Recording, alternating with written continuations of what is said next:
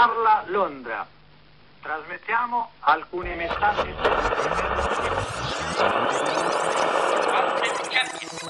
Zona infetta da partigiani. Cittadini, lavoratori, sciopero generale contro l'occupazione tedesca. Il regime fascista è quello, è un- stato un regime che per vent'anni ha proibito al popolo italiano la libertà e la democrazia.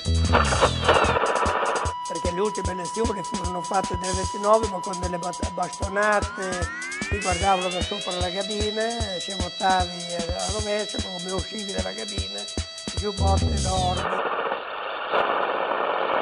Sono partigiano, perciò odio chi non parteggia, odio gli indifferenti.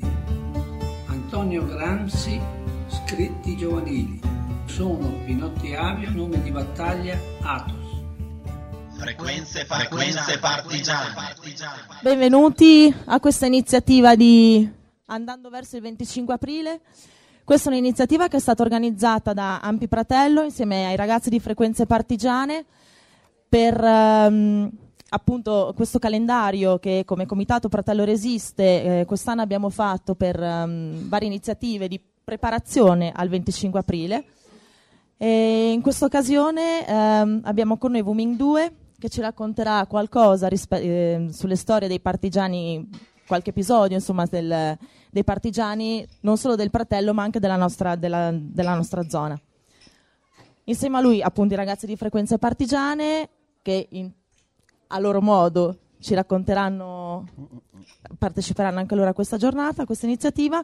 Io non dico nient'altro perché non voglio togliere tempo a loro, eh, avranno sicuramente moltissime cose interessanti eh, e curiose da raccontarci. Per cui niente, io vi ringrazio di aver partecipato, di aver deciso di partecipare a questa iniziativa e lascio la parola ai, ai ragazzi di Frequenze Partigiane e Wuming 2. Grazie. Grazie. Bene, eh, vi ringraziamo di essere qui, eh, siamo leggermente emozionati per, eh, per questa, eh, per questa puntata perché eh, è la seconda volta che, che andiamo fuori dallo studio eh, per fare una puntata diciamo aperta al pubblico. E mh, siamo al Pratello, è vero che siamo giochiamo un po' in casa perché ci ha chiamato Lampi, ci hanno chiamato eh, gli amici di Pratello, di Pratello Resiste e mh, questa bella iniziativa che lancia un po' eh, tutto quello che sarà poi il, il 25 aprile al Pratello. E, mh, ringrazio Donato eh, Battista che è là dietro, voi non lo vedete, ma è lì che, che fa lo schiavo per, per permettere a noi di, di stare qui comodi e, e parlare al microfono. E mh, niente, noi siamo qui oggi eh, con eh, il nostro format radiofonico che è Frequenze Partigiane. Per chi non ci conosce, noi solitamente eh, partiamo dai luoghi, quindi dalle vie, dalle strade, dalle piazze dedicate a, a personaggi della Resistenza o anche ehm, eventi della Resistenza, e, mh, con, l'i- con l'idea che appunto eh, partendo dai luoghi per capire chi c'è dietro quella lapide, chi c'è dietro quella via, chi sono le persone che eh, hanno lottato per eh, la liberazione del nostro, del nostro paese. Eh, ci trovate online su www.frequenzapennino.com, quindi troverete anche eh, la puntata di oggi, registrata qui, qui oggi, il martedì noi siamo in onda e il giovedì. E, mh, niente, adesso eh, andrei subito a presentare Enrico, che è il nostro eh, esperto musicale, senza cui non avremmo appunto i nostri momenti di, di musica all'interno della trasmissione, quindi vai. Ciao a tutti, io sono Enrico e mi occupo appunto della musica su frequenze partigiane e in ogni puntata, oltre a dei brani che hanno scritto dei pezzi sulla resistenza che sono comunque attinenti all'evento o comunque il personaggio antifascista di cui noi parliamo, a cui è intitolato Una via, c'è quasi sempre una cover di un canto storico della resistenza. Un canto che venne scritto da, da dei partigiani all'interno di una brigata e spesso ne divenne, ne divenne l'inno e eh, dal testo eh, si comprende appunto ciò che i partigiani eh, facevano, pensavano, co- come agivano e dove si muovevano. E ehm, di loro noi conosciamo i racconti, abbiamo visto il viso in alcune foto, e, ma solo nella musica possiamo sentire direttamente la loro voce che ci racconta dei loro ideali delle loro lotte e eh, delle loro vite non facili. E le loro canzoni eh, sono quindi la memoria viva che ci è stata tramandata e che proprio attraverso le canzoni non si cancellerà mai. E oggi iniziamo con eh, la canzone della resistenza per, per eccellenza, ovvero Bella Ciao. E il brano ebbe origine come canto di lotta per le mondine e dal dopoguerra a oggi è diventata eh, anche un inno di libertà internazionale. Dalle risaie ai monti della lotta di liberazione e, um, è arrivata oggi fino a Kobane, dove i combattenti e le combattenti eh, kurde l'hanno cantata eh, in seguito alla riconquista della loro città. E la cover che stiamo per sentire oggi è stata pubblicata l'anno scorso, solo l'anno scorso, per il settantesimo della Resistenza, dai Los Fastidios. I Los Fastidios da Verona è da vent'anni che diffondono il loro street punk pieno di contenuti politici, sociali e di denuncia. Sono tra i massimi esponen- esponenti della scena skinhead e o italiana e questi skin eh, fastidiosi sono esplicitamente meticci e antifascisti nelle canzoni come nei fatti.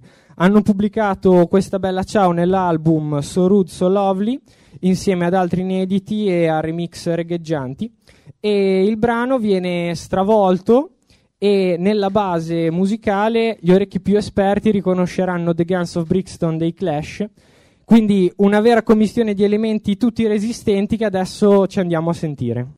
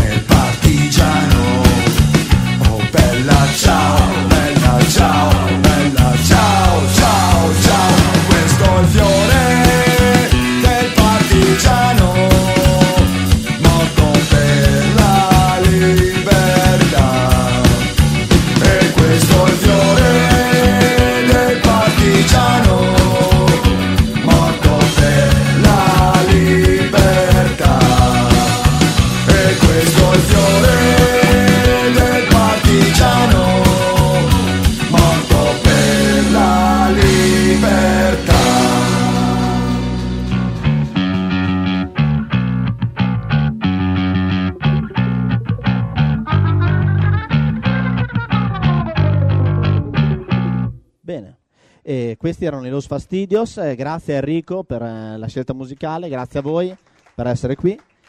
E, bene, ehm, c'è un piccolo prologo della nostra storia, appunto, prima di addentrarci nelle storie del fratello.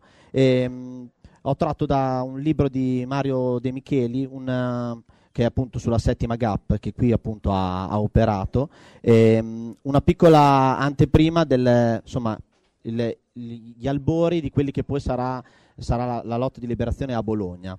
E ve lo consiglio questo libro se riuscite a trovarlo. E, mm, niente, adesso vado a leggere un piccolo brano. Non è domenica, eppure davanti allo stadio sportivo che sorge alla periferia sud-ovest di Bologna c'è una folla impaziente che grida e scuote i cancelli. È una folla strana, diversa da quella che popola i campi da gioco nei giorni di festa. Ci sono dei ragazzi, molti giovani, operai e uomini maturi. Ci sono anche delle donne, tutta gente decisa ad entrare. Le grida infatti si fanno più alte e i cancelli oscillano più forte, poi di colpo si spalancano. Allora la folla irrompe nel campo quasi di corsa. Non ha esitazioni, si muove con uno scopo preciso. Sale di slancio le scalinate dalla parte della torre di Maratona, poi si ferma. Sotto la torre c'è un grande monumento equestre. È Mussolini, a cavallo, fierissimo, eretto in arcioni, che domina il campo, guardando fisso davanti a sé, verso la verda- verde collina della Madonna di San Luca. Ora qualcuno si è arrampicato sulla schiena del cavallo e un altro gli passa una grossa fune.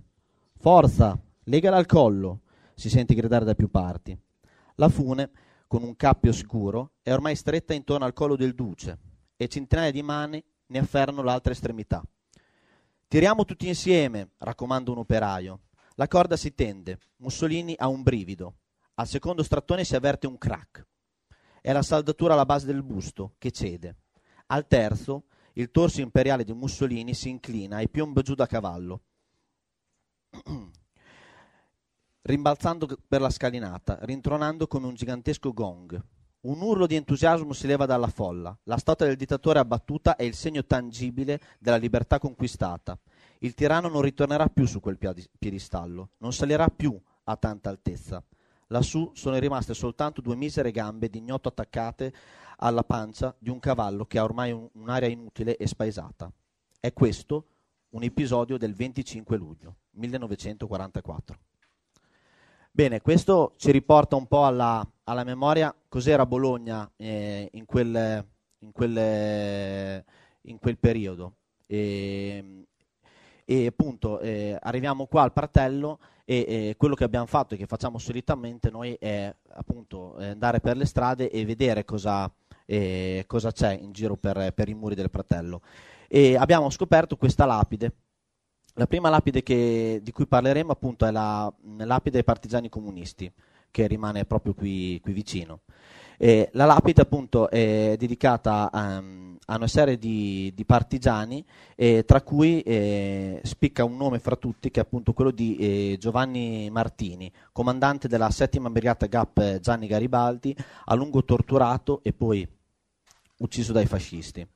E la, mh, eh, insomma, la, la storia di Giovanni Martini adesso eh, c'è qui appunto Giovanni che ci aiuterà un po' a, a comprenderla meglio, eh, soprattutto il, eh, insomma, il- un episodio, eh, un in, episodio in particolare. particolare. Ma intanto è, è interessante notare che Martini eh, di quella lapide è forse l'unico nome che ha un riferimento diretto con il fratello, perché eh, Giovanni Martini, detto Paolo come nome di battaglia, venne catturato proprio in un bar del fratello. Non sappiamo se eh, fosse questo, eh, ma probabilmente insomma uno di quelli che si incontrano eh, lungo la via. E quindi non è un caso che la lapide eh, sia dove sta.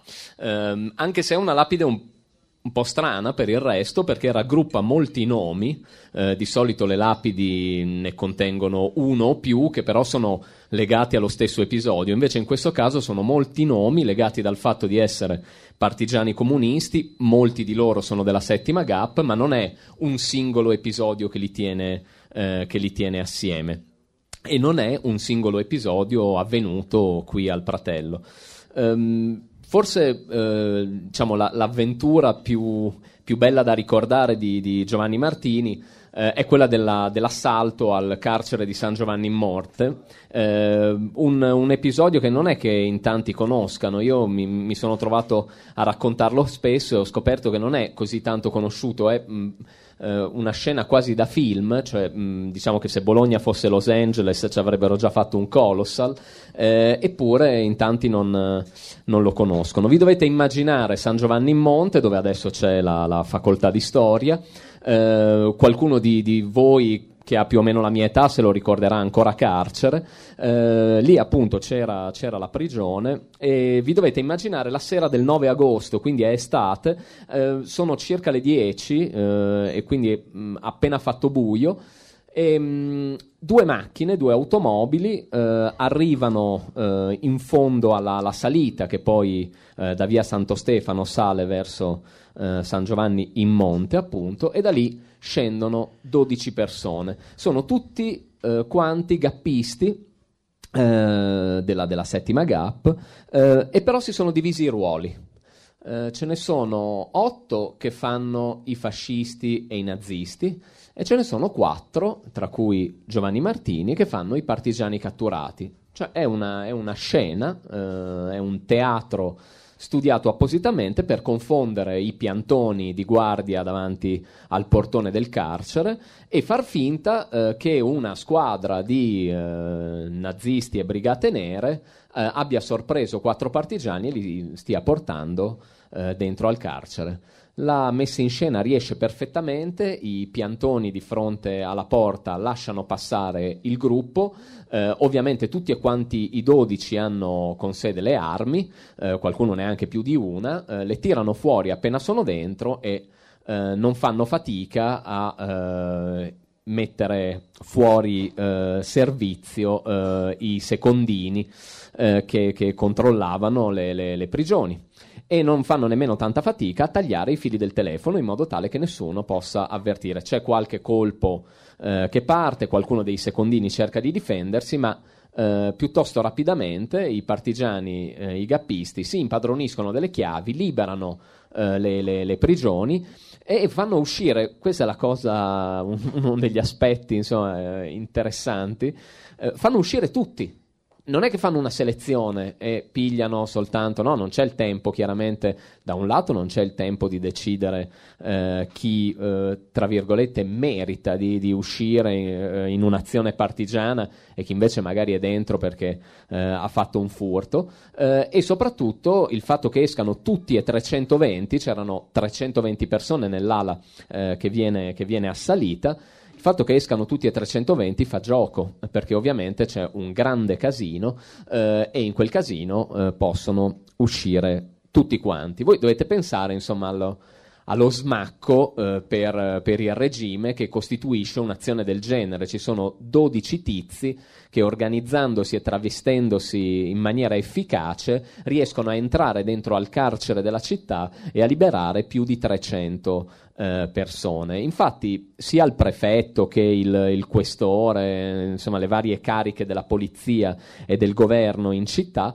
si affrettano subito a scrivere dei dispacci ehm, dove intanto aumentano a dismisura il numero eh, delle persone che hanno partecipato all'azione. Arriveranno fino a dire che eh, c'erano 70 partigiani eh, con due camion con targhe tedesche, insomma, chiaramente devono un po' imbellettarla per non farci proprio la figura dei coglioni, eh, cosa che invece hanno fatto puntualmente, mh, per quanto insomma siano stati sicuramente molto abili i 12, però insomma la figura è la figura dei coglioni. Ehm, e mh, eh, ci tengono anche a precisare che dei 300 e passa usciti, circa 200 li hanno ricatturati eh, subito, cosa che però appunto non, non mi è stato possibile verificare, se anche questa non sia un'iperbole eh, da parte delle forze dell'ordine oppure eh, se la cosa fosse vera. Fatto sta che ovviamente a quelli che parteciparono a quell'azione poi il, il regime, le brigate nere, mh, così bellamente prese per il culo, eh, la, la- la giurarono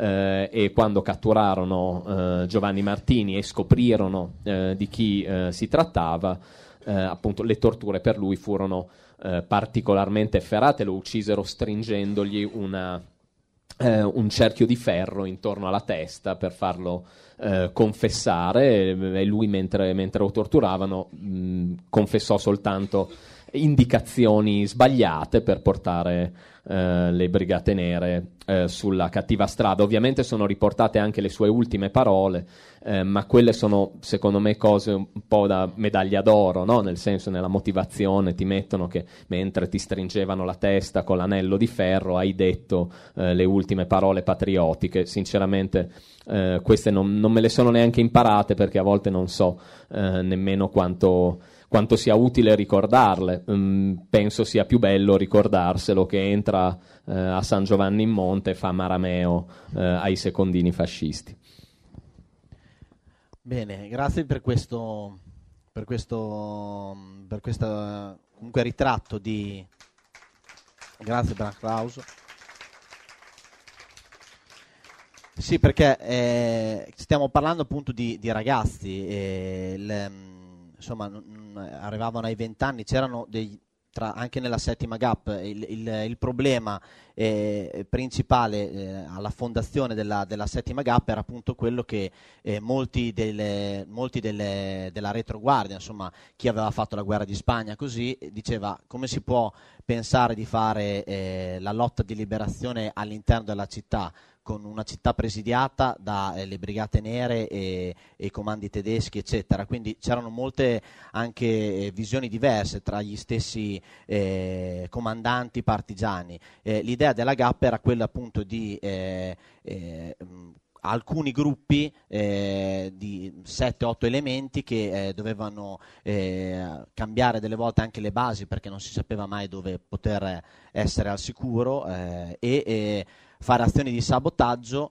e mh, inizialmente nient'altro. L'idea di, di, San Giovanni Monte che appunto ha raccontato Giovanni è, è, è, un, è un, piano che eh, si, viene a strutturare dopo per il, fatto, per il semplice fatto che eh, qualsiasi cosa succedeva a Bologna si vedeva poi che eh, la, la, risposta da parte del, del, dei nazifascisti era sempre quella della, della rappresaglia, quindi chi c'era chi capitava lì a tiro e che era San Giovanni in Monte eh, veniva preso, portato eh, eh, in piazza Nettuno e lì eh, fucilato. Quindi eh, per, per, evitare altre, altri spargimenti di sangue si pensa a, questa, a questo piano che eh, inizialmente era sicuramente una roba che, che, ne, che, nessuno si, si poneva come, come, obiettivo, invece poi appunto le cose andarono, andarono, diversamente.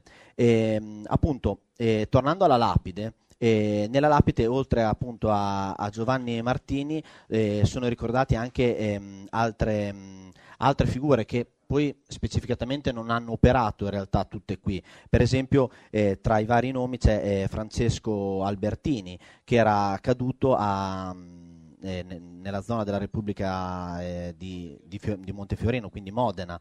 E, in realtà di quelli che erano eh, diciamo della settima gap o comunque qui, qui a Bologna sono da ricordare Giovanni Bortolani, Guerrino Galletti, Amato e Decimo Muzzi, appunto i, i, fratelli, i fratelli Muzzi.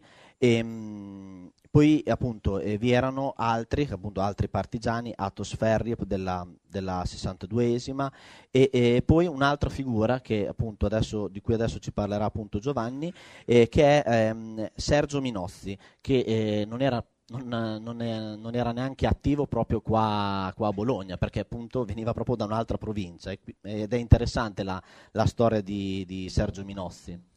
Sì, una storia legata alla provincia di Ravenna e alla zona dell'Imolese, dove eh, operava una delle, delle brigate eh, più leggendarie, forse, eh, tra quelle che hanno, che hanno, fatto la guerra di resistenza sull'Appennino, e cioè la 36esima Brigata Garibaldi, eh, comandata eh, da Luigi Tinti, detto Bob, il suo nome di battaglia. Era una, una brigata eh, molto tosta anche nei ricordi eh, del, di, di, chi mh, teneva con la 36esima i collegamenti da parte del Cumer, cioè del, del, eh, del centro unico no? di, di, eh, militare dell'Emilia Romagna Eh, c'è per esempio una testimonianza di Giacomino Masi eh, che a un certo punto mh, contatta la 36esima Brigata Garibaldi, va in, ne- nella zona eh, dell'Imolese dove, erano- dove avevano la loro,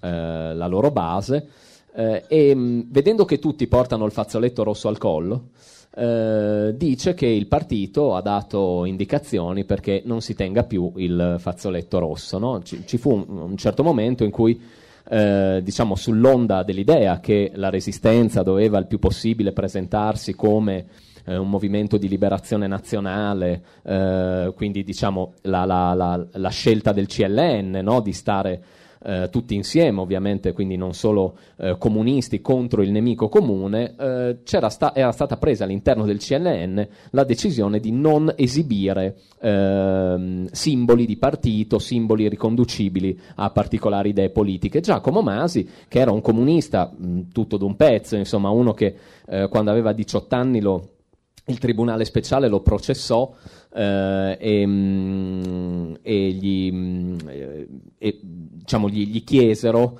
eh, come mai eh, uno di, di 18 anni eh, è comunista. Eh, e lui gli disse: No, in effetti avete ragione, io non, non sono comunista, non si può essere comunisti a 18 anni, ma nei tre anni di eh, galera che mi avete appioppato cercherò di diventarlo. no? Quindi, comunque, Masi era. Insomma, non si può dire che fosse un tipo decaffeinato. Ecco. Invece, quando arriva eh, dalla, dalla 36esima, questi hanno tutti il fazzoletto rosso. E, lui dice: "Mm, Ragazzi, il partito ha detto che mm, bisognerebbe togliersi questi fazzoletti, non, non- non si fa più. Eh, e insomma gli fecero muro contro, gli dissero: Senti, eh, voi là in pianura prendete pure le vostre decisioni, avete deciso eh, di, di- di togliere i fazzoletti rossi, noi ce lo teniamo, qua in montagna si fa come diciamo noi.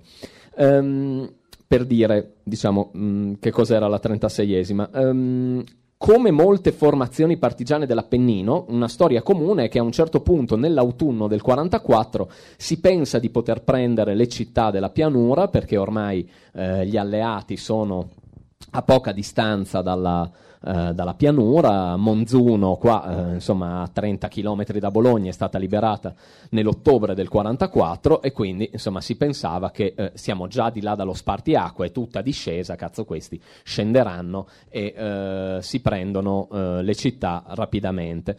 Come successe qui, qui- qui a Bologna con eh, gruppi, il gruppo che per esempio rimase bloccato sul Reno in piena eh, a Casteldebole, eh, la stessa cosa succede nelle montagne dell'Imolese del Ravennate. La 36esima converge su Imola e su Faenza, siamo nell'ottobre del 44, eh, e però eh, si trova invece a dover ingaggiare dei combattimenti con, eh, senza l'appoggio che pensavano di avere da parte degli alleati che intanto dovevano arrivare da dietro, arrivare da sud. E quindi ci sono le battaglie di, di Purocelo, Monte Battaglia, Cadiguzzo eh, e in particolare eh, la, la- la- la vicenda in questo caso è riferita alla, alla battaglia eh, di, di Purocelo. Eh, perché a, a Purocelo succede che, eh, incalzati dai, dai- dai nazifas- dai nazisti e dai fascisti, eh, i partigiani della 36esima devono sganciarsi, eh, andare verso la, la- la zona di Forlì eh, e mh, poi passeranno le linee e eh, entreranno diciamo, nel eh, ricostituito ehm, esercito italiano, diciamo nell'esercito italiano eh, allora ancora monarchico, eh, visto che la Repubblica purtroppo eh, in quel momento era eh, impersonata da eh, altri soggetti. Ehm, alcuni di questi appunto si, si- si sganciano, alcuni par- partigiani si sganciano, però ci sono dei feriti. Ci sono dei feriti, eh, in particolare ce ne sono sette, eh, e i partigiani avevano un'infermeria in questa frazione di Cavina, vicino a Brisighella, eh, e mh, a curare i feriti rimangono alcuni della 36esima, c'è un medico, eh, uno studente in medicina e due eh, infermieri, due che facevano gli infermieri, una era una ragazza, si chiamava Laura Guazzaloca, e l'altro è quello ricordato qui nella lapide, Sergio Giulio Minozzi. Ora, un particolare eh, che va ricordato è che eh, Giulio Minozzi in brigata faceva, diciamo, l'infermiere, faceva funzioni di infermiere, nella vita faceva il macellaio, no? per dire eh, per dire non solo i casi della vita, ma anche che cosa voleva dire fare l'infermiere in tempo di guerra, no? Insomma, cioè, comunque bastava che ci sapessi fare un po' eh, con, con certi strumenti. Il problema è che ehm, mentre, sono, mentre, sono, mentre sono lì, eh, mentre sono nella, nella infermeria di, di Cavina, eh, una, una delazione eh, fa sì che i, i nazisti arrivino e li catturino. Ora, qui è il particolare sul quale vorrei eh, porre l'attenzione, cioè eh, insieme con i feriti della brigata c'erano due feriti tedeschi. Quando i tedeschi arrivano nell'infermeria di Cavina e catturano eh, le persone che c'erano dentro, i due feriti tedeschi testimoniano che sono stati trattati bene dai partigiani e che anzi eh, sono stati curati, che quindi, diciamo, in base alle convenzioni di guerra, prigioniero ferito viene curato. In base a questo i nazisti decidono eh, di non ehm, uccidere eh, i, le persone catturate, ma di portarle eh, a Faenza eh, in prigione, quindi di salvar loro la vita. Eh, solo che lo vengono a sapere le Brigate Nere di Faenza, che nella notte tra il 16 e il 17 ottobre eh, fanno un'irruzione nella villa, la villa San Prospero, dove, ehm, dove erano tenuti eh, i prigionieri, ehm, li portano con sé, li torturano e poi eh, decidono di condurli a Bologna al poligono di tiro e li fucilano. Tutti, tranne, eh, la, tranne Laura Guazzaloca eh, e un altro dei, dei, mh, eh, dei partigiani che comunque eh, morirono eh, in un'altra occasione, uno fucilato a Forlì e un altro a Fossoli nel, nel Durchgangslager, cioè nel, nel, campo di transito che, che poi insomma, divenne il principale eh, ingranaggio dello sterminio nazista sul territorio italiano. Eh, questo insomma per dire che no, eh, quando, quando, si cerca di raccontare la favola del, del bravo italiano e del cattivo tedesco, eh, insomma, eh, il cattivo italiano eh, ha spesso fatto la sua parte.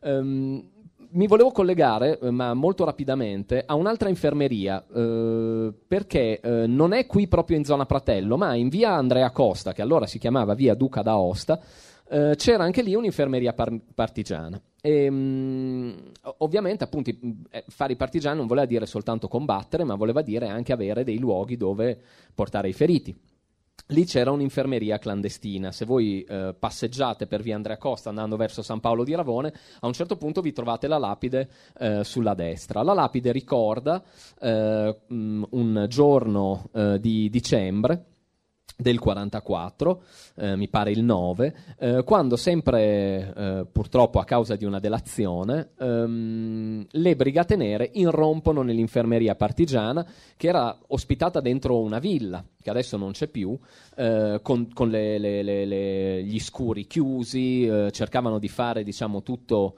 eh, senza, senza, farsi notare. C'era un medico del Sant'Orsola che però portava eh, appositamente degli strumenti un po' meno da macellaio in quell'infermeria, quindi lì vennero curati reduci della battaglia di Portalame, della battaglia della Bolognina. Fatto sta che le brigate nere vengono indirizzate, entrano, catturano 12 persone tra infermieri e feriti, anche queste portate al, t- al, poligono di tiro, anche questi fucilati. La cosa che secondo me è straordinaria, insomma, e che tutte le volte che ci passo Uh, mi, mi, mi, piace, mi, piace, leggere, è che due di questi partigiani uh, che vengono catturati uh, sono un russo e un olandese. Il russo si chiamava Nikolai, l'olandese si chiamava olandese. Non, non, non, si sa bene come si chiamasse. La cosa, la cosa particolare è che questi due vengono definiti patrioti stranieri che per me è straordinario, insomma, no? che patrioti stranieri.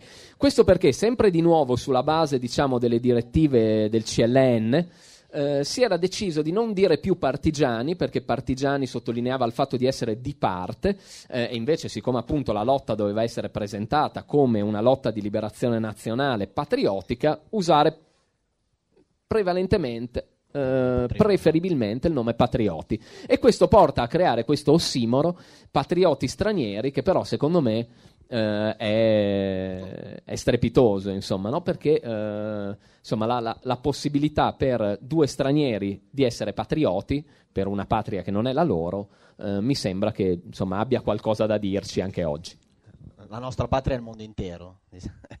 E quindi- no, eh, sì, è vero, questa cosa qua del, del patriota, anche il- gli la stessa terminologia GAP, appunto i gruppi di azione patriottica, proprio per eh, come dire, rinforzare questa, questa- questa cosa della guerra appunto a favore eh, più che contro, cioè a favore di un'idea magari anche diversa di, di patria. Ehm, i- i- gli altri quattro che ho prima citato, appunto i, fr- i fratelli Muzzi e, mm, e Giovanni Bortolani e Guerino Galletti, eh, erano appunto ehm, stati eh, trovati proprio eh, a, a seguito anche loro di una delazione in un'altra villa, perché appunto come abbiamo detto prima i gruppi delle gappe erano in varie erano disseminati in vari punti della, della città e appunto eh, furono eh, fucilati il 14 luglio ma appunto eh, furono catturati in, eh, il giorno prima, il 13 luglio, in una, in una casa colonica di, in via Sabbiuno e ehm, appunto insieme ad altri che erano stati presi da, appunto, dalle carceri di San Giovanni in Monte vennero ehm, fucilati il 14 luglio in piazza Nettuno dove ehm, in maniera abbastanza triste eh, le Brigate Nere avevano attaccato affisso un cartello eh, con scritto posto di, ris- di ristoro per partigiani e ehm, mi, mi viene alla mente una- un episodio abbastanza anche triste di, di- invece di oggi eh, quando appunto proprio eh, adesso se voi ci passate lì in piazza Nettuno c'è eh, appunto il, ehm, eh, il tutte le foto dei partigiani e appunto eh, è un posto, è un po' un memoriale no, per, per tutti gli antifascisti bolognesi. E proprio lì davanti eh, poco tempo fa eh, per la venuta di un noto eh, leader, eh, alcuni leader politici nazionali eh, c'è stato appunto queste- questo triste momento delle, delle persone che sono andate davanti al... ehm, dava- lì davanti a fare il, il saluto, il saluto fascista. E pensando a quello che è successo in, in quei mesi a Bologna dove appunto eh, i- le Brigate Nere facevano apposta questa cosa per, dire, per dare un monito, no? come monito alla, alla cittadinanza di quello che sarebbe successo, un po' come eh, quando ci siamo eh, occupati della- dei caduti della, eh, di Casalecchio alla, al Cavalcavia, eh, anche lì le, le scritte, i cartelli, questo è quello che succede eh, ai partigiani, proprio per... come dire, eh, oltre alla- alla- a, a uccidere queste persone, anche fare in modo che eh, anche la memoria ne venisse infangata o comunque anche eh, la, stessa, la stessa morte. E quindi penso che sia importante ricordare anche quello che successe in questi, in questi mesi qua e la maniera anche in cui queste cose sono, sono successe. Ora eh, la parola a Enrico per, per un nuovo brano. Sì, eh, noi di Frequenze Partigiane siamo soliti partire dai nomi delle vie per eh, sviluppare le nostre puntate e noi se facciamo una puntata ad esempio sui Fratelli Cervi andiamo proprio in via Fratelli Cervi a chiedere ma voi sapete chi erano veramente i Fratelli Cervi? E eh, con Michele, che oggi non può essere qui con noi, e Manuel andiamo spesso ad avventurarci un po' per tutta la provincia alla ricerca di queste vie. E eh, i risultati sono, diciamo, un po' da 6, un po' rimandati a mezzo, settembre. E comunque, adesso a parte le battute, sono preoccupanti. Eh, vabbè, adesso. E Te sei studente e allora sei più sensibile, però. No, vabbè, insomma, sono successi momenti anche abbastanza, eh, se vuoi, anche tragicomici, non per forza, però, insomma, come dire, sui fratelli Cervi che, che erano... Li hanno suicidati eh, su suicidati vicino a Casalecchio, oppure, insomma, sono successe cose anche simpatiche, però, insomma. Vabbè, non dimentichiamoci che Berlusconi non più tardi di Esatto. una È decina d'anni fa si dichiarò felice di incontrare Alcide, Alcide Cervi, Cervi. no? che era morto Da tipo da vent'anni. vent'anni. Sì. Vabbè. E dalla toponomastica, dal nome di una piazza, parte anche il prossimo pezzo che stiamo per ascoltare. E la prossima canzone, lau- della prossima canzone l'autore è Alessio Lega, un cantautore ana- libertario cu- e milanese, curatore della rubrica musicale di A Rivista Anarchica. e la settimana scorsa noi della radio l'abbiamo anche incontrato a Marzabotto per uno spettacolo che ha fatto insieme a Pino Cacucci e ehm, il prossimo brano si intitola Piazza dei Tre Martiri e già dal titolo parte appunto una riflessione sui significati della toponomastica e eh, questa piazza esiste veramente e si trova a Rimini dove durante la seconda guerra mondiale eh, vennero, inti- vennero, impiccati tre partigiani e in seguito a loro la via fu intitolata. Prima si chiamava Giulio Cesare e oggi proprio se si va a Rimini eh, tra i vari turisti che girano per la città si trova Piazza dei Tre Martiri. E Alessio nella canzone che è senza accompagnamento musicale crede come noi che nella toponomastica di un certo tipo si possa eh, in un certo senso fare una contrapposizione al neofascismo. E a questo proposito possiamo affermare dopo una dozzina di puntate che, ehm, e di esperienza sulla strada che camminare in vie intitolate a figure come Matteotti Irma Bandiero, dicevamo prima i fratelli Cervi, si respira un'area del tutto diversa da quella che si respira in vie intitolate a monarchi vari e generali. Quando arrivò al patibolo, in piazza Giulio Cesare, vide un cielo ridicolo e le divise misere, gli sciolsero le mani e col nodo alla gola la piazza all'indomani cambiò la sua parola. in piazza dei tre martiri ci stanno tre ragioni per vivere la vita senza starsene buoni. Il primo è lì sospeso, lì fra la terra e il suolo, e tutti gli dobbiamo di non lasciarlo solo. L'altro sta lì impiccato e non vedrà l'aurora e tutti gli dobbiamo, ma di provarci ancora. Il terzo ci sorride dalla tenera età e tutti gli dobbiamo la nostra libertà. La piazza Giulio Cesare fu pugnalata al cuore, passato il Rubicone si vive oppur si muore, la piazza di Fellini, la vita, la tortura, la scelta che si pone, questa nostra cultura, la piazza dei tre martiri, Rimini e la gradisca, turisti inconsapevoli, chi vuole lo capisca. Che non si fa memoria senza la resistenza, che non si può scordare la nostra appartenenza.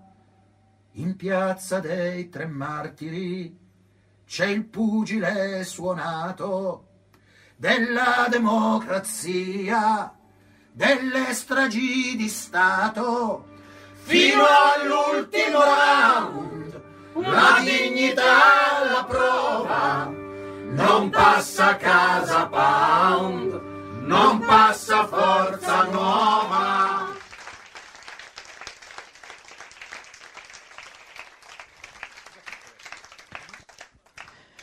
Bene, dopo questo bel pezzo di, di, Alessio Lega, che appunto abbiamo avuto la fortuna di, di, conoscere la settimana scorsa, andiamo avanti con il nostro giro appunto per, per il Pratello. E il secondo luogo che, che, con cui ci siamo imbattuti è una, è una lapide, eh, un'altra lapide però questa volta che non, che non ricorda del, eh, una strage dei partigiani morti, ma ricorda una scuola e ricorda appunto una, una, scuola ebraica che proprio qui vicino in via Pietralata ebbe sede per un, eh, determinato periodo, dal, se non sbaglio dal 1938 al 1940, eh, qui a Bologna, una scuola ebraica perché appunto eh, c'erano state le, le leggi razziali e, mh, e quindi eh, alunni e anche insegnanti eh, di, origine, eh, di origine ebraica furono allontanati dalle scuole italiane. E, mh, qui in via Petrata, grazie al, all'opera di, di, Luisa Barbolini e soprattutto eh, di, una, di, una, maestra che appunto si chiamava Iris Volli Pardo, ehm, furono accolti quasi una, una quarantina di, di alunni, delle, in questo caso delle elementari perché le medie erano da un'altra parte. E, mh, furono appunto delle, delle classi un po', un po', miste, diciamo, anche a livello di età, eh, però appunto furono accolti questi, questi bambini e, e, e, ci fu questa, questa scuola. E, ci è sembrata interessante questa storia perché appunto ci ricorda che eh, sempre come, collegandomi a quello che appunto diceva prima Giovanni, il fatto che eh, spesso passa, passa, in sordina il, eh, la questione delle leggi razziali in Italia, sembra che i campi l'abbiano avuti solo i tedeschi, eccetera, quindi gli italiani alla fine brava gente, però invece questo è successo, sono stati allontanati tantissimi insegnanti. Ehm, il, il, marito di Iris Volipardo era, era, preside in un istituto magistrale, se non sbaglio, a Modena, fu chiaramente allontanato, allontanato anche lui dalla, dalla sua scuola. E, ehm, è interessante questa storia perché eh, tra, le, tra, le, pieghe delle varie mh, eh, intitolazioni, eccetera, eh, abbiamo scoperto che uno di questi eh, alunni della, della, scuola era mh, eh, eh, Roberto Weiz, che era un, il figlio di, di, Arpad Weiz, che era eh, l'allenatore del Bologna. Ora, al di là delle questioni sportive, eh, è interessante ricordare questa figura perché fu un allenatore che col Bologna vinse, vinse tantissime cose, scudetti, eccetera, eh, e, ehm, però anche lui chiaramente di origine ebraica e anche lui, eh, ahimè, quando arrivarono poi le leggi razziali fu allontanato, quindi anche dalla panchina del Bologna, e ehm, in un'intervista Enzo Biaggi ricordava questo, questo, personaggio, questo allenatore diceva ma chissà che, che, fine avrà fatto questo allenatore, mi ricordo quando ero ragazzino che c'era il Bologna che il tremare il mondo fa e, e, proprio perché c'era questo allenatore che riuscì a vincere anche con i maestri inglesi del Chelsea una, in, una, in, una, finale storica e chissà che fine avrà fatto. Ecco, questo allenatore, eh, per rispondere anche a Biagi, eh, diciamo un po' in ritardo, eh, è morto ad Auschwitz proprio perché appunto eh, fuggì dalla, dall'Italia eh, cercando fortuna altrove, però purtroppo eh, fu alla fine mh, eh, beccato e eh, appunto con tutta la sua famiglia eh, fu internato ad Auschwitz e lì purtroppo, eh, purtroppo morì. E quindi questa, mh, questa, lapide in realtà anche se non ricorda eh, una strage o, o, una, una, vittima eh, del nazifascismo in realtà ci fa ragionare anche sul, sulle misure che furono eh, messe in campo anche dalla, dal, dal, regime fascista appunto in, quei, in quegli anni terribili. E quindi in un qualche modo ricordiamo anche la figura di questi di questi bambini che qui appunto venirono a imparare, ma anche di questi maestri coraggiosi che eh, ebbero la, eh, la cocciutaggine, la testardaggine anche di eh, provare lo stesso anche in un paese che era chiaramente ormai contro eh, ogni forma di diversità, eccetera, provare a insegnare eh, una maniera diversa no? di, di, stare insieme. Sì, tant'è che la, la, la, la scuoletta, come, come la, chiamavano, per, mh, mm, a un certo punto venne, venne chiusa e si spostò, eh, mi pare che andò in via Due Torri, che era come eh, il regime repubblichino aveva eh, ribattezzato via dei giudei, perché ovviamente anche via dei giudei no, ha, subito eh, le indicazioni delle leggi razziali, venne trasferita perché, perché i, i bambini erano diventati talmente pochi che non c'era più bisogno di tenerli in una struttura eh, grande come quella del, dell'attuale sede, della vecchia sede di quartiere, insomma, qui in via Pietralata, ed erano diventati pochi perché appunto eh, molti con le famiglie erano stati portati nei, nei, campi di sterminio eh, nazisti oppure era, avevano tentato la fuga eh, come nel caso della famiglia Weitz. Bene, adesso un, un altro brano di, di Enrico.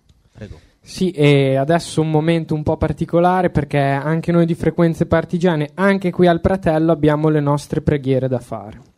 È una preghiera un po' particolare, però è la nostra più consueta ed è quella degli Atarassia Grop, che l'hanno scritta immedesimandosi in una banda di partigiani che rivolgono le loro preghiere a- al Signore dei banditi e rivolgono anche le loro speranze in un mondo fatto di memoria come antidoto a nostalgie revisioniste. Un augurio quindi per far sì che il sangue sulla neve di cui parlerà anche la canzone non sia stato sparso in vano.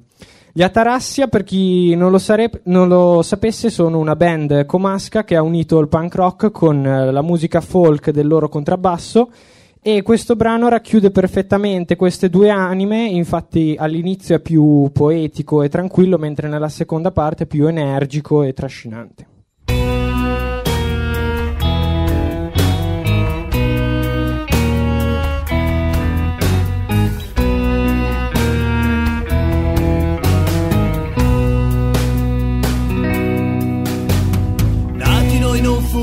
Fummo per esistere, ma dati al mondo per resistere, con nuovi nomi al volto. Si cambiò l'orgoglio in desiderio, le sconfitte in determinazione, il pianto e lacrime di piombo. Così nei dintorni dell'8 settembre fummo pronti a fare a pugni con la vita. Così senza mai piegarci alla fatica affrontammo una salita che non finiva mai.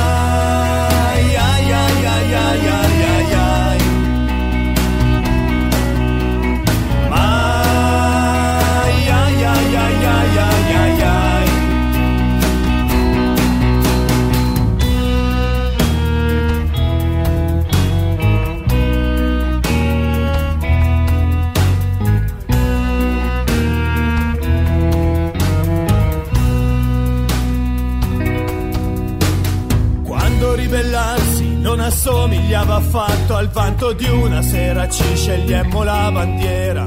Signore dei banditi oltre la pelle, non abbiamo altro da dare se non questa preghiera. Fa che i figli del nostro sacrificio portino nel cuore sangue e libertà. Fa che ancora tra cent'anni ci sarà chi curerà questa ferita che non guarisce mai.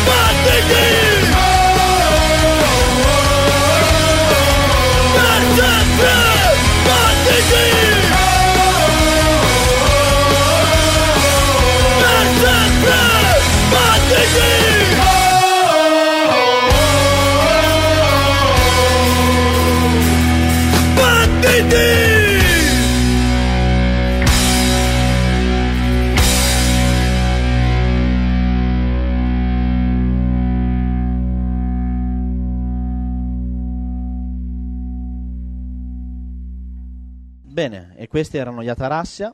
E ora che ci avviamo verso le ultime due intitolazioni appunto del, del Pratello, eh, parliamo di due personaggi molto diversi. Uno lo, lo- lo introduco io e uno lo introduce giustamente Giovanni, che si è beccato quello più, più strano.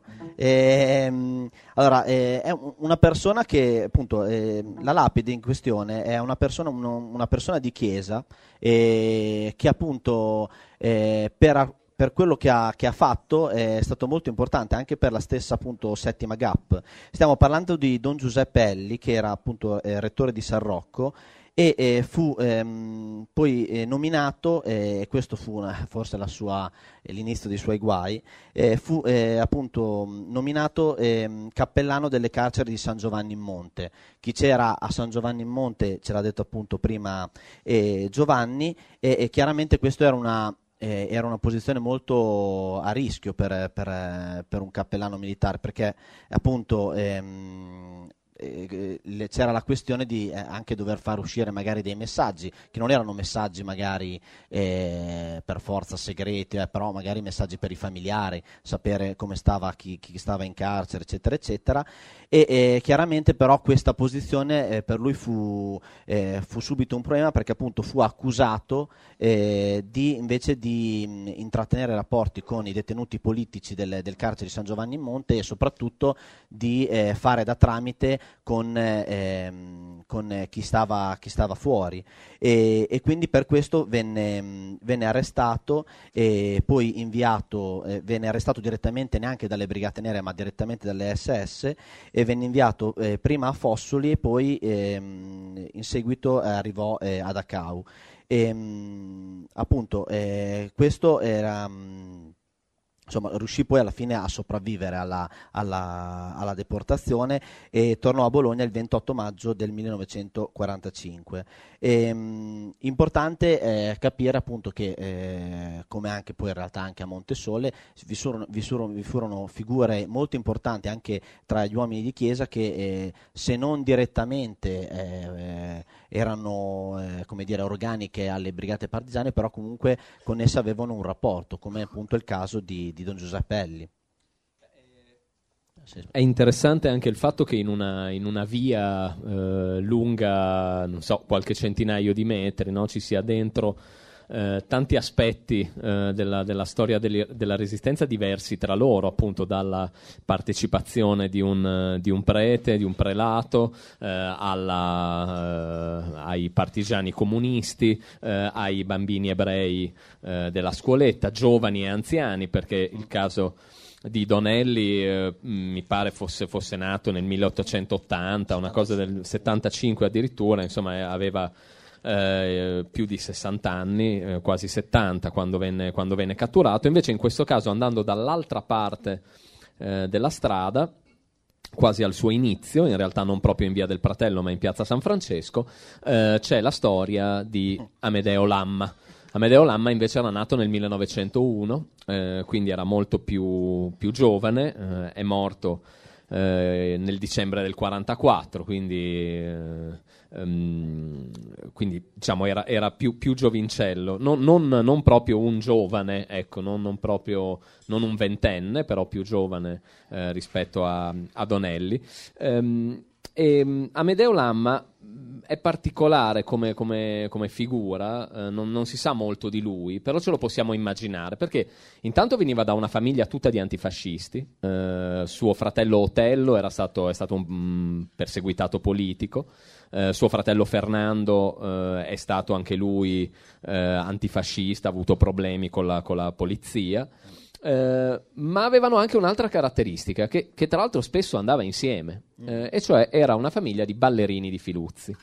Ehm, eh, una, una delle, delle- delle- delle famiglie di ballerini di Filuzzi più note eh, di Bologna. E questo insomma, fa vedere come raccontare la storia, storia della resistenza ehm, porta poi a raccontare anche storie della città e dei luoghi, perché il Pratello era uno dei borghi, eh, una delle zone eh, dove maggiormente si ballava alla Filuzzi, dove c'erano le balere eh, per ballare, i Lamma sta- abitavano in zona E eh, Angelo Lamma, il padre dei, dei fratelli che ho appena citato, detto Pgnata, perché era, era basso, insomma, era un po' tarchiatello, basso e tarchiatello, come una pignatta, insomma, di quelle per far la polenta, eh, era un famosissimo ballerino eh, alla Filuzzi.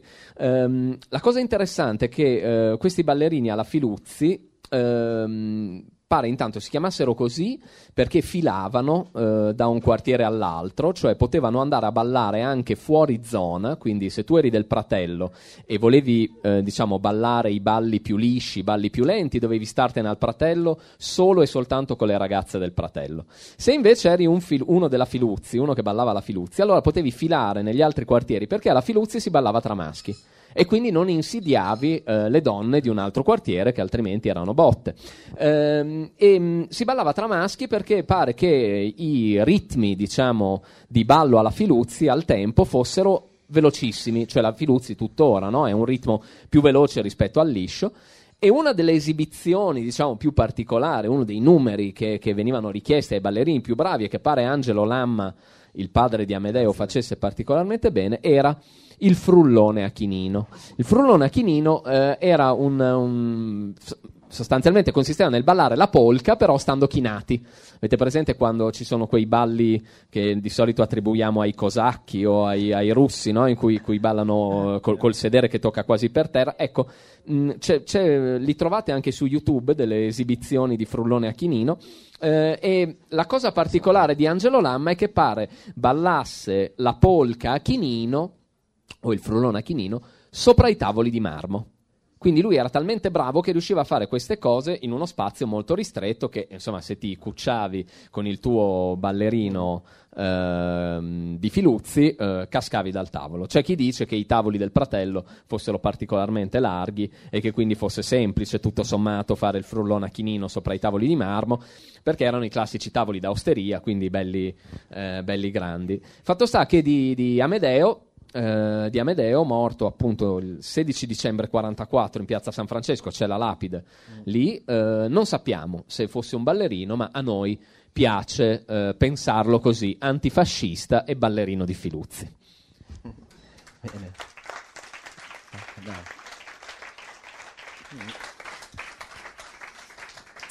E i nazisti che ci ebbero a che fare li chiamavano banditi, un po' come recita anche la maglietta del fratello dell'anno scorso, prima li, li chiamarono banditi, poi partigiani e infine patrioti. E, mm, e, se prima ai partigiani abbiamo dedicato una preghiera, ora gli dedichiamo una tarantella. Una tarantella energica, frenetica e resistente. E eh, questo brano rappresenta le caratteristiche e lo stile dei Talco una band veneta che passa spesso per le nostre frequenze eh, con una paccianca tra lo ska, il punk e il folk, il tutto arricchito da una matrice antifascista. E questo brano, intitolato La tarantella dell'ultimo bandito, è pubblicato nell'album Mazel Tov, che è il terzo per una band che dal meglio di sé nei live, anche numerosi quelli europei, dove diventa una vera e propria macchina da guerra e ingiustamente poco considerata in Italia.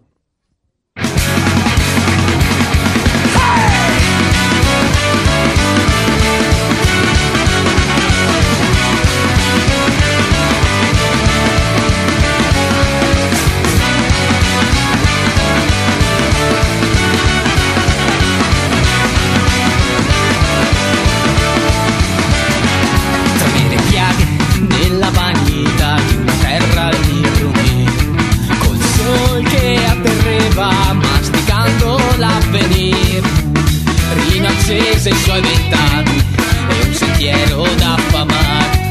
Di racconti nelle valli del bandito partigiano. Poi venne il tempo di chi più non sa sulle spalle dell'oblio. Del circo della storia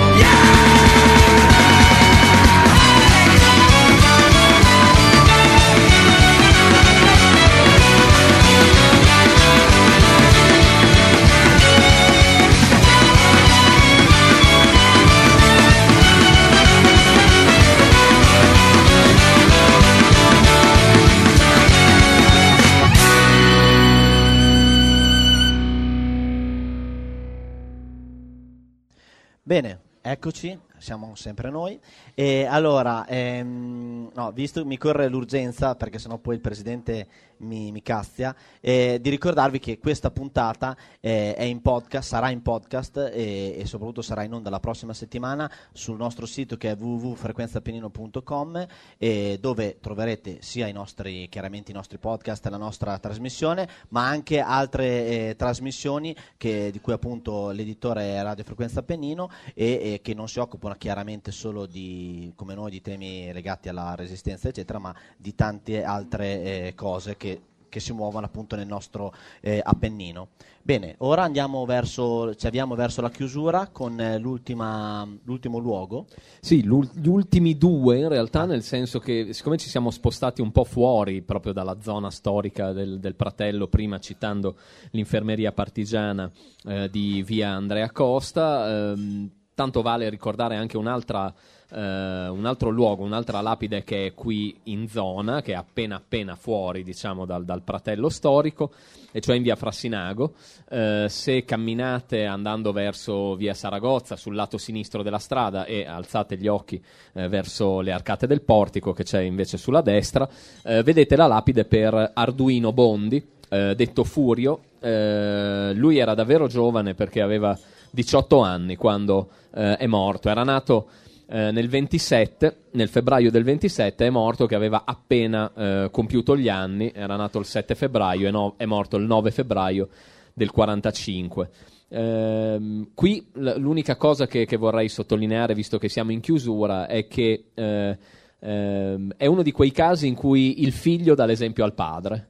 Eh, perché dopo la morte di, di Arduino, il padre, che si chiamava Callisto, eh, decise di entrare in brigata e di diventare anche lui partigiano e di fare la resistenza eh, per quei pochi mesi che, che- che restavano. Allora, però, non si sapeva che sarebbero stati pochi mesi, insomma, lo sappiamo noi col senno di poi, ovviamente. Eh, allora si era nel febbraio 45 e boh, eh, non si sapeva quando sarebbe finita. A me, insomma, piace pensare alla figura di, di- di questo padre che di fronte alla morte del figlio eh, decide di sostituirlo in qualche modo, di prendere il suo posto dentro alla brigata.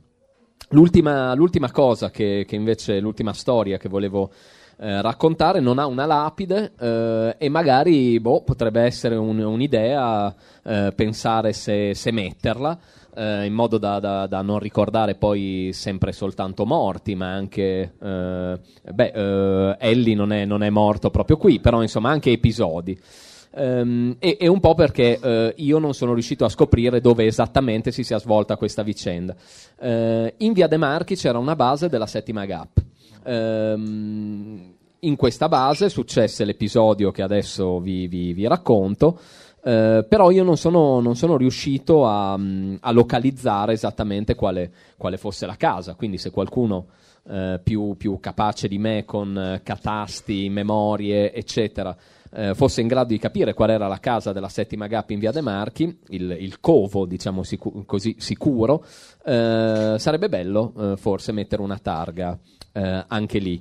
Eh, la protagonista di questa storia ci tengo appunto anche eh, a concludere perché finora eh, tra le donne abbiamo citato soltanto una maestra che eh, certo fece eh, svolse molto bene il suo ruolo, però insomma per, per uscire anche un po' dai, dai ruoli stereotipati, insomma mi pare, eh, mi pare bene chiudere con una partigiana, eh, novella Albertazzi, e questa è la sua memoria eh, rispetto a Via De Marchi. Dopo la battaglia di Porta Lame e della Bolognina, la squadra temporale si divise in gruppi, allo scopo di sfuggire alla caccia dei fascisti e dei tedeschi. Io andai, insieme a Lampo, il Moretto e i fratelli Francesco e Aroldo Cristofori, quest'ultimo detto Vento, in una casa in via De Marchi, vicino alla chiesa di San Francesco.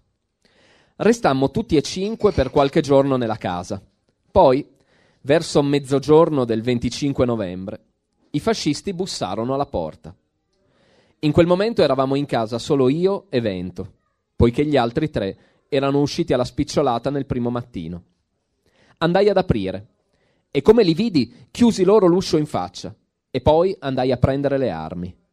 Come riaprimmo la porta e ci videro armati, quelli scapparono e noi allora cercammo di fuggire sui tetti, dopo aver sparato qualche colpo che sembra sia andato a segno.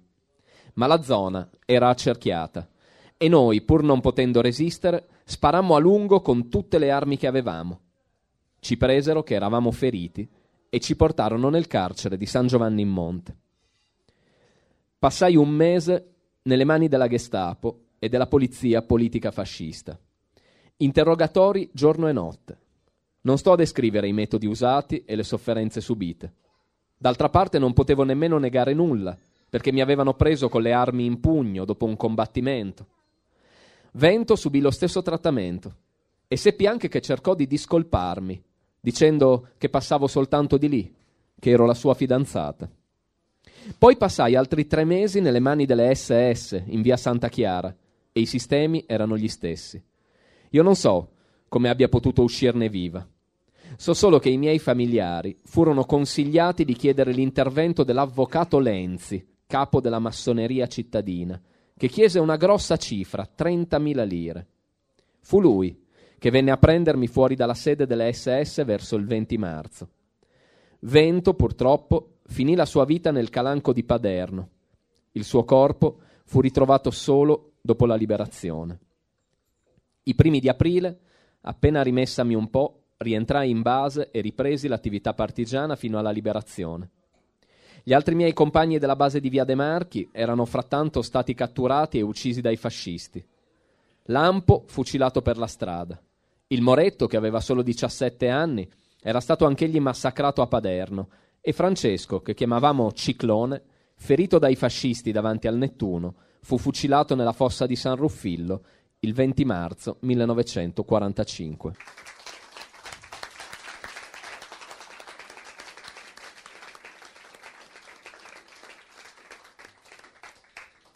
Siamo arrivati all'ultimo brano e l'ultima canzone di oggi è una canzone ispirata a una poesia che venne scritta da Gastone Vandelli in dialetto bolognese che re- venne resa famosa come canzone da Francesco Guccini col titolo di Su in collina. La versione che stiamo per sentire è però quella di una band che con la resistenza e con noi, anche con noi di Frequenze Partigiane, ci va a braccetto e stiamo parlando dei gang.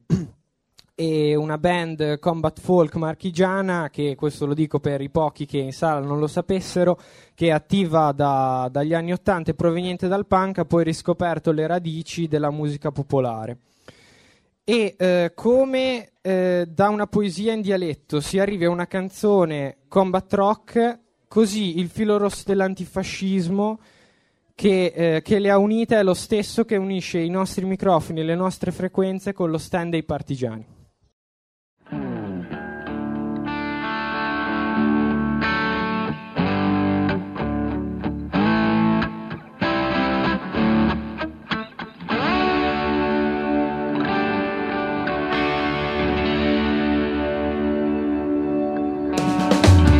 Cassio anche me quella mattina sotto una neve che imbiancava tutto. Dovevamo incontrare su in collina l'altro compagno, il fiol del biondo, il brutto. E il vento era ghiacciato e per la schiena sentivamo un gran gelo da tremare. C'era un freddo compagni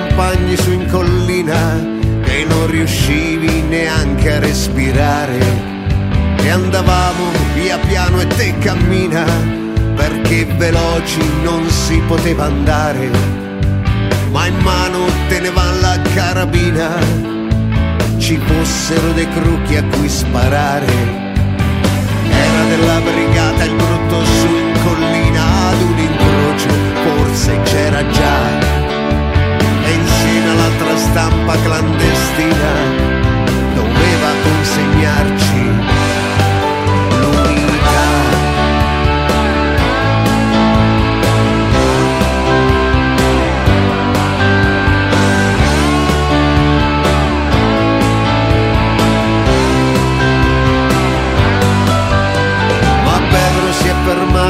stralunato gridò compagni mi si gela il cuore legato a tutto quel filo spinato.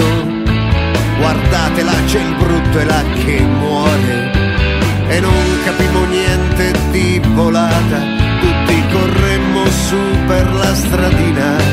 Là c'era il brutto tutto sfigurato dai pugni e calci di quegli assassini. Era scalzo né giacca né camicia, lungo un filo alla vita e tra le mani teneva un asse di legno con la scritta questa è la fine di tutti i partigiani. Dopo aver maledetto e avere pianto, l'abbiamo tolto dal filo spinato. Sotto la neve, compagni abbiamo giurato che avrebbero pagato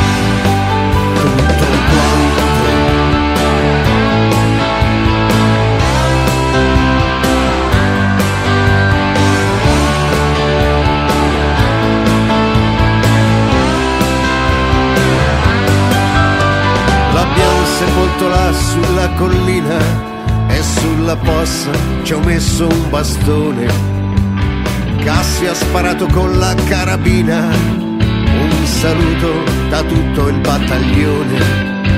Col cuore stretto siamo tornati indietro, sotto la neve andando piano piano, piano sul ghiaccio che sembrava vetro, piano tenendo stretta l'asse in mano.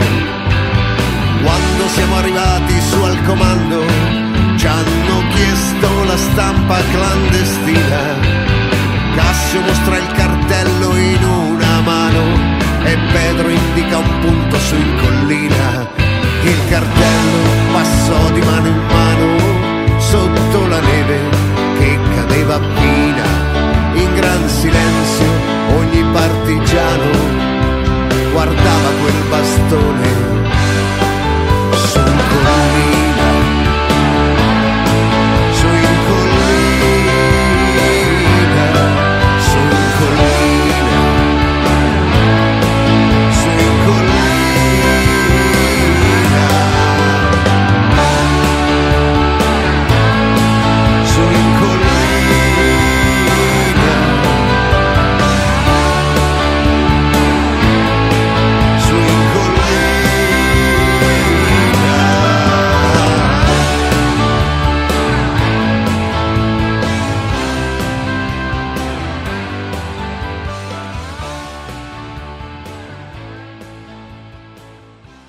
questi erano i gang. eh, vi ricordo che il 24 aprile i gang saranno a Montesole e faranno- faremo un'iniziativa appunto aspettando eh, la liberazione con i gang.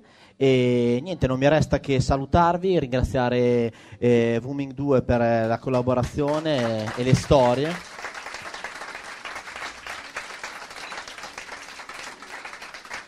E ringraziare Donato alla parte tecnica e voi che siete venuti così in tanti, grazie. Grazie. Michele, che purtroppo non è potuto venire qua, che è il nostro socio, eh, il nostro amico, eh, però ci ha lasciato Tugno come Ampi Casalecchio che ci ha dato una mano, anzi adesso mi raccomando di smontare, noi andiamo a prenderci una birra. E va bene, grazie, ciao a tutti. Ciao. E i ragazzi del Barazzo Live, scusate, per l'ospitalità, gli spazi.